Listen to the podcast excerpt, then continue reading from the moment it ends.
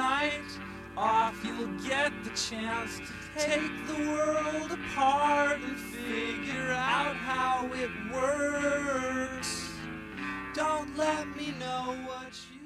Hello，大家好，您现在收听的是汤上电台小编聊汽车，我是汤姆。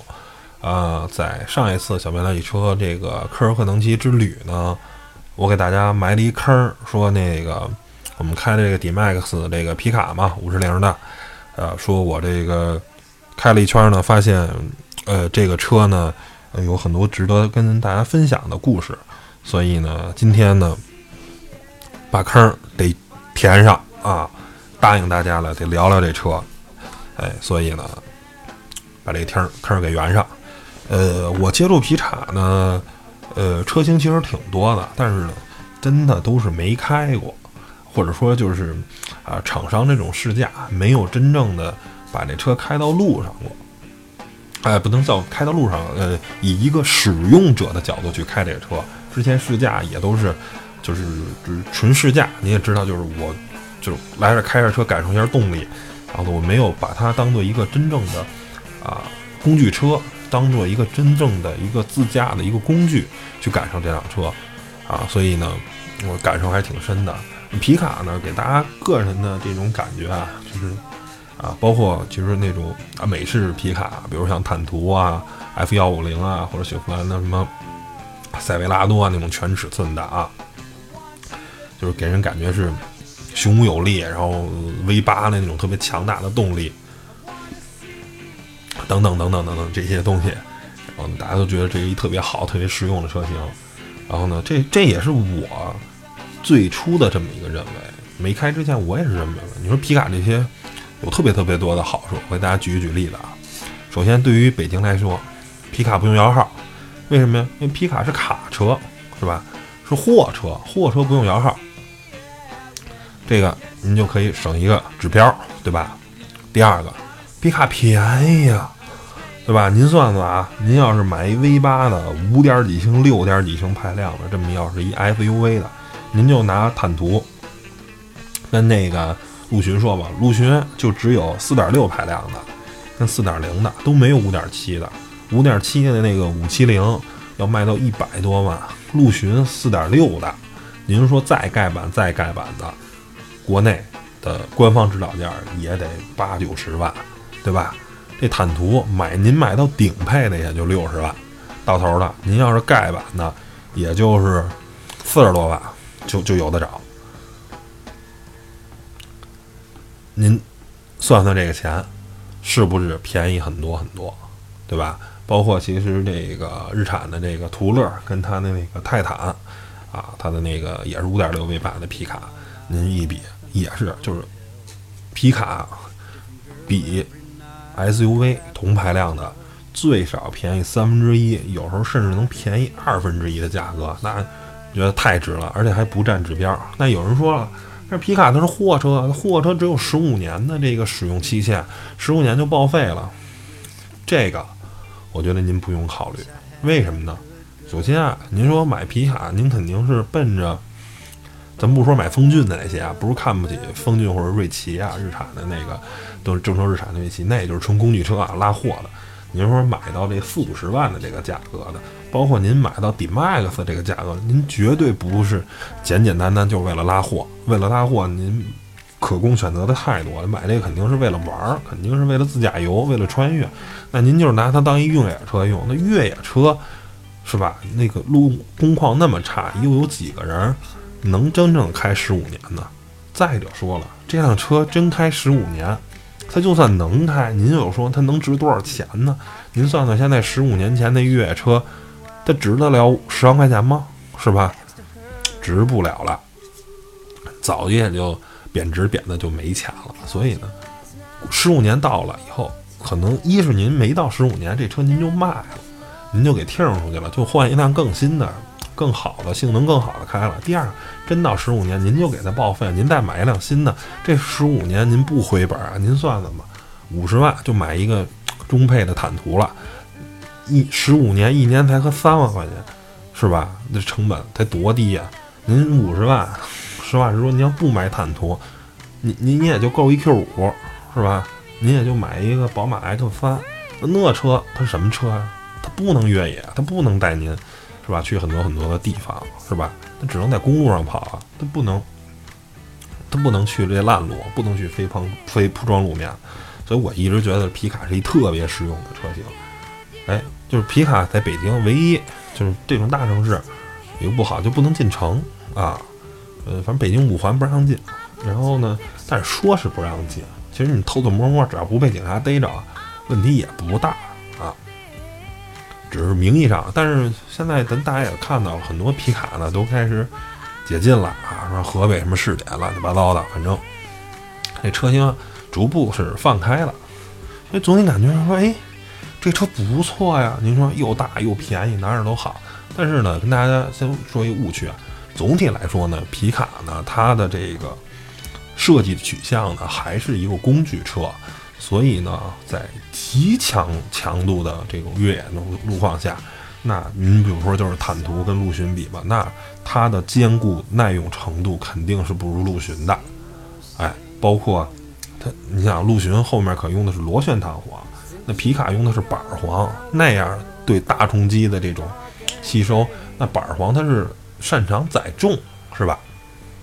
它是毕竟拉货用的，而螺旋弹簧吸收冲击的这种性能肯定是比板簧强的。所以，如果您是极限路、极限路况的越野，那甭管还是牧马人呀、陆巡呀、途乐还是什么，肯定这些顶级的越野性能的 SUV 肯定是要强于皮卡。但如果就是长途穿越当保障车拉物资的话，哎。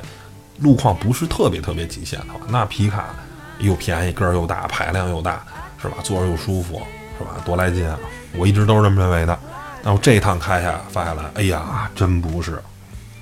首先吧，我们就拿我们这个五十铃 D Max 这个说，五十铃 D Max 啊，五十铃是什么厂商？大家都知道，原来还造过 Rado 啊，经济者，大家都知道玩老老一代越野都知道那经济者啊。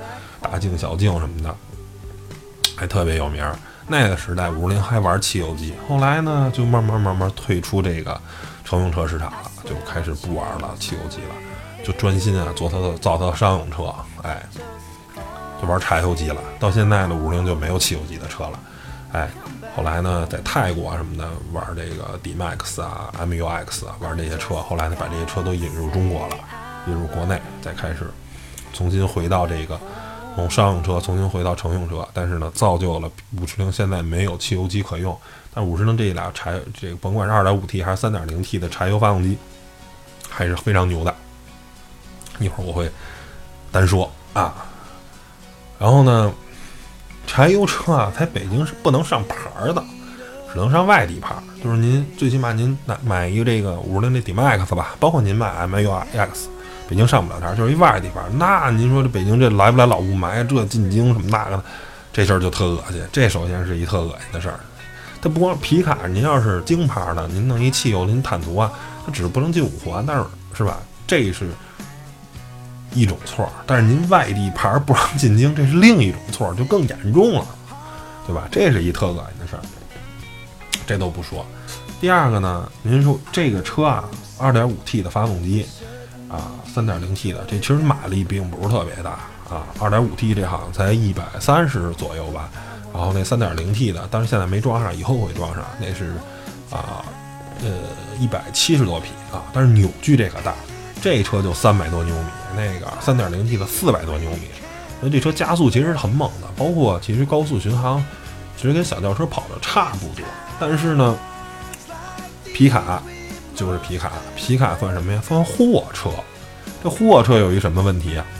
就是您在高速上，这货车它按货车的限速。虽然我这车啊是一小车，但是皮卡是一小车，但是我按货车的限速，就是能跑一百二的地儿，小车跑一百二，您这个皮卡您乖乖只能跑一百。哎，能跑一百的地儿，您这个只能跑八十。你看大家看韩路的那个微博，大家都知道了。啊，被罚了二十多分，开他的大猛禽，这就是教训。我们这一次呢，啊，也是严记韩老师这次教训，这一路啊，千万别超速，千万别超速啊，开的还是比较稳当的，哎，比较守规矩。虽然这辆车呢，其实动力性能很不错，但是不敢超速，这是第一件事。但是呢，也说了呀，上集已经说了，但这回还得说，这车是真省油。八十巡航的时候，百公里就六点六升，可是坐着三个人，拉着一堆行李，那车裸车就已经两吨多了。再搭上我们仨人，在一堆行李，两吨五可能都打不住。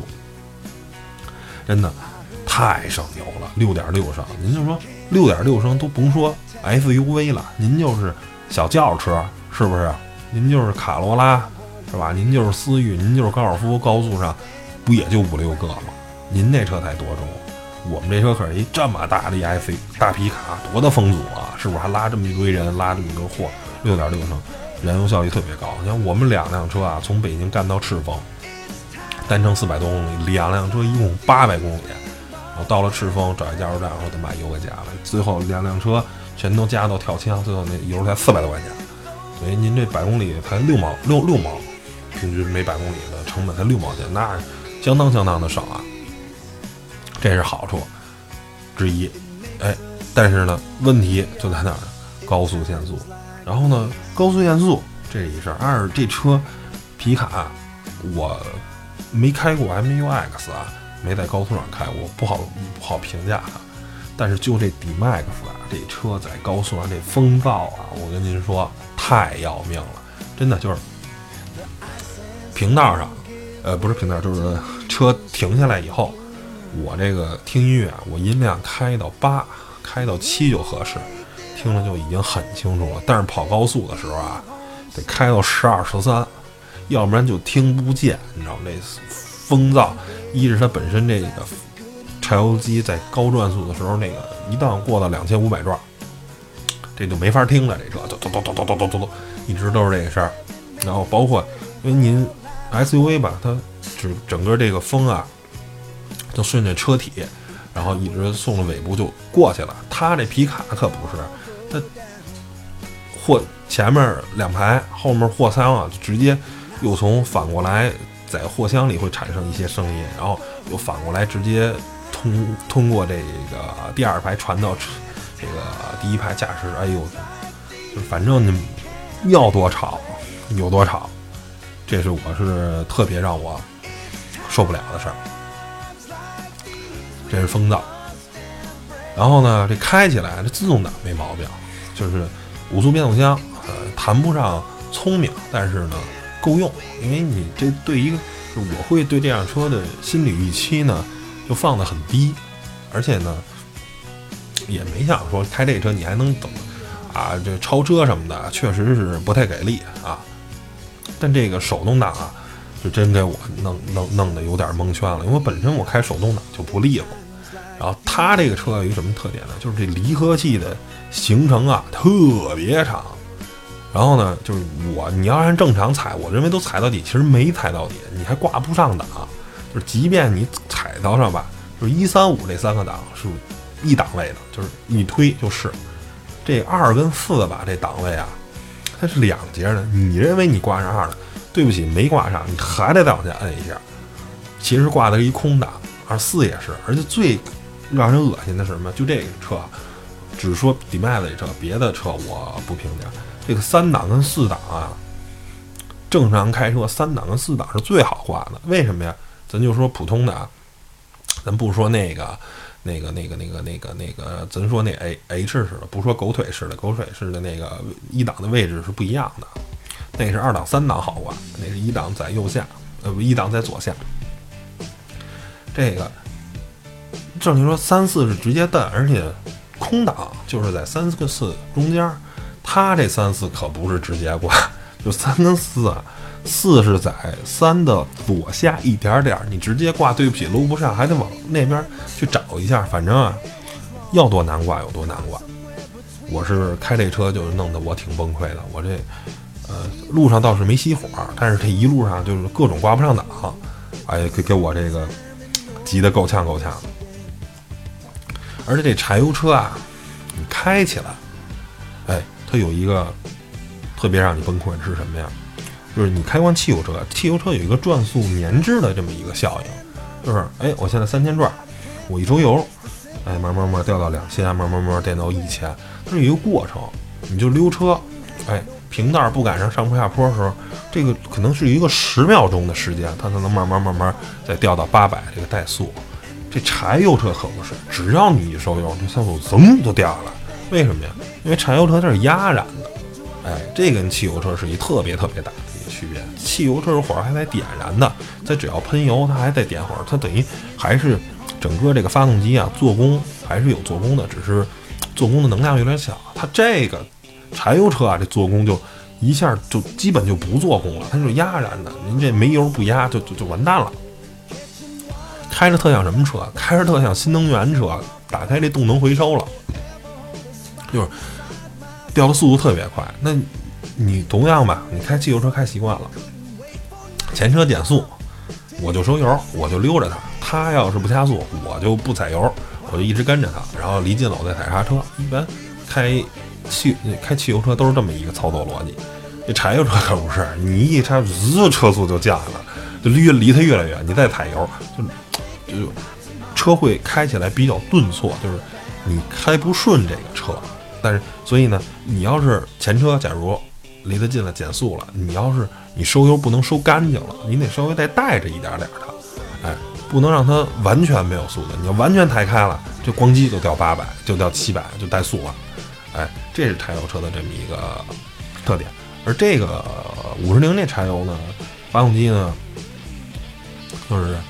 呃，好像有两大技术吧。第一个就是这个啊，可变截面涡轮，这东西保时捷在用啊，它也用。它是通过改变这个涡轮这个截面的，然后呢，能哎改变它的这个啊涡轮这个进气的这个不同的程度，从而呢，哎在动力啊跟燃油经济性找到一平衡。因为它截面不一样了嘛，它整个这个呃这个这个废气泵气的这个。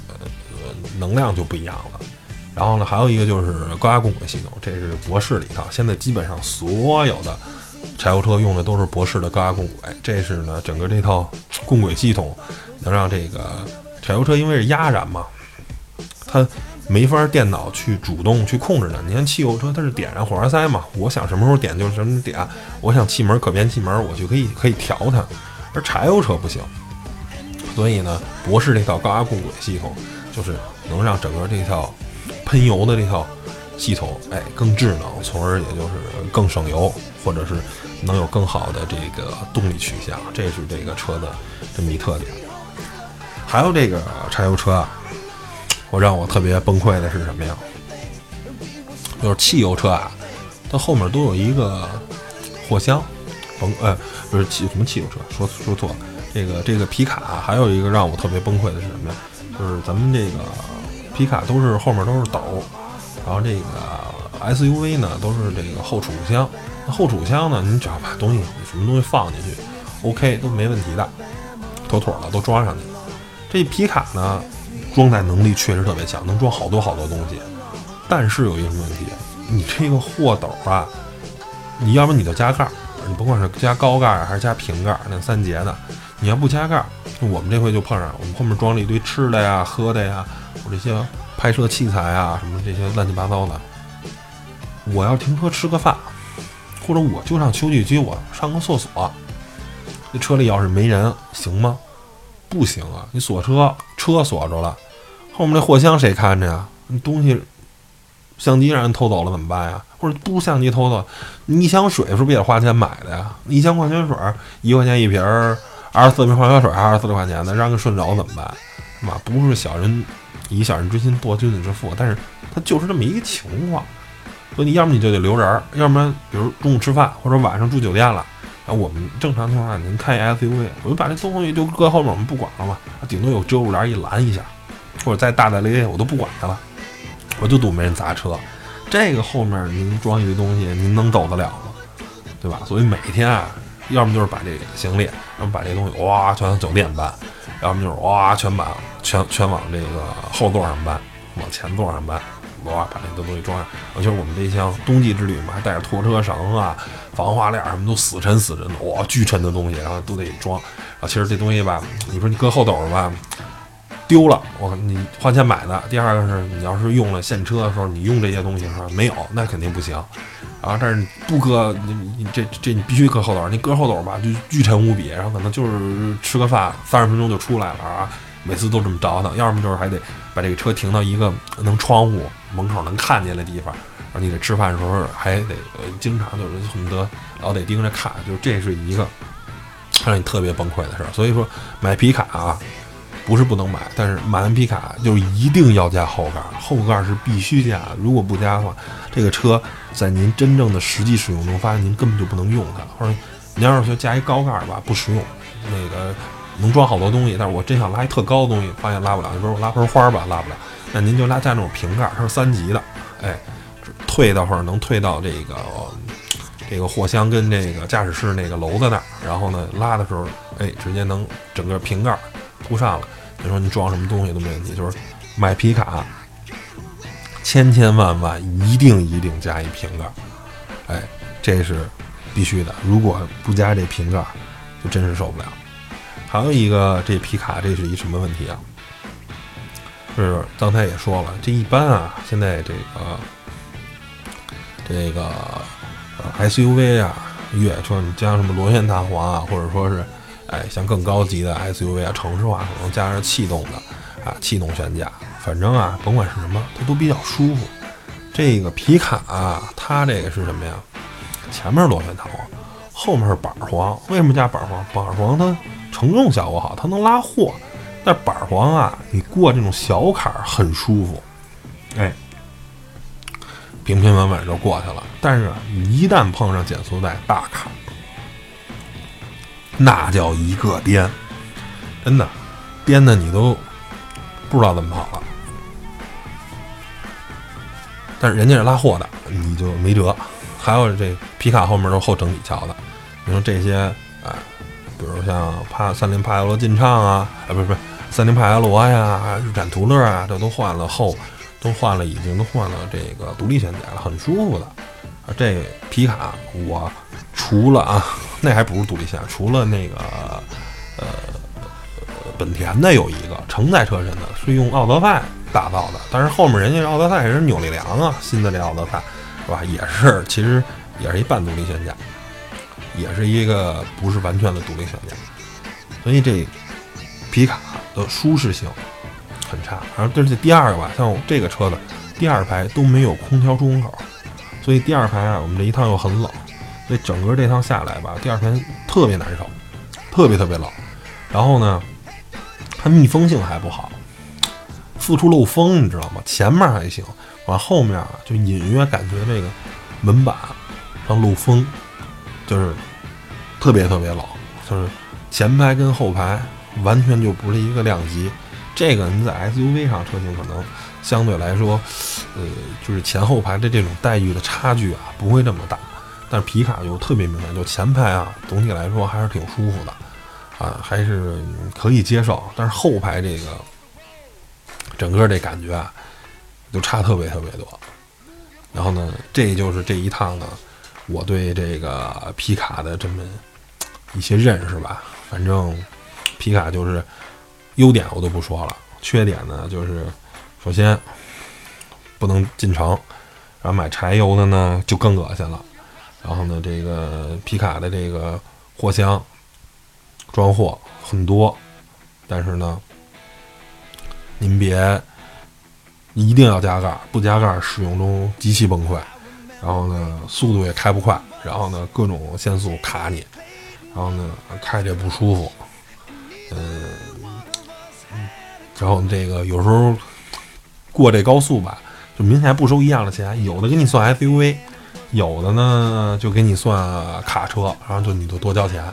我们说我们反正就也不看嘛，就是就就公费嘛也不看。但就是反正有有一次走一段路的话，一辆车交了四十五，一辆车交了五十，这就很。然后后来一对这票，一个算的是货车，一个算的是这个呃 SUV，就是小型客车，就差了这五块钱。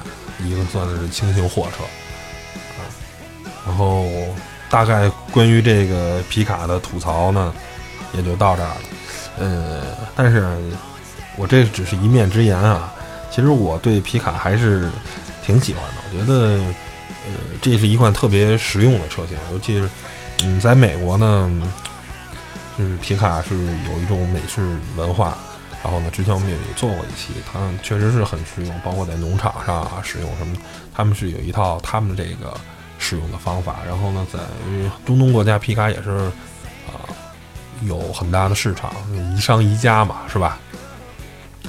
然后在咱中国的皮卡呢，其实总体来说现在走的还是比较低端啊，这个美式皮就是现在是很分裂。就是要么就是玩美式皮卡的，玩那个猛禽啊，玩什么坦途啊这些啊比较高端的。然后呢，要么就是很低端的风骏啊什么的，瑞麟就那些七八万块钱的那些，什么玉虎啊什么的那些七八万八九万块钱的那些小皮卡。然后像 D-Max 啊这个皮卡就是呃五十铃玩的中端的十多万块钱啊，十五万二十万就这个之间的这个皮卡。算算是唯一一家，然后但是呢，在二零一七年的，这个纳瓦纳啊，日产的这个巨型皮卡啊，将说有望进入中国。这是日产的应该是第四代皮卡车型，第四代第五啊，我给忘了，还是一个全新的这么一个车型，还是很值得期待的，因为它啊将是汽油机的，所以嘛，最起码在中国，在北京这块使用的话，肯定比柴油车。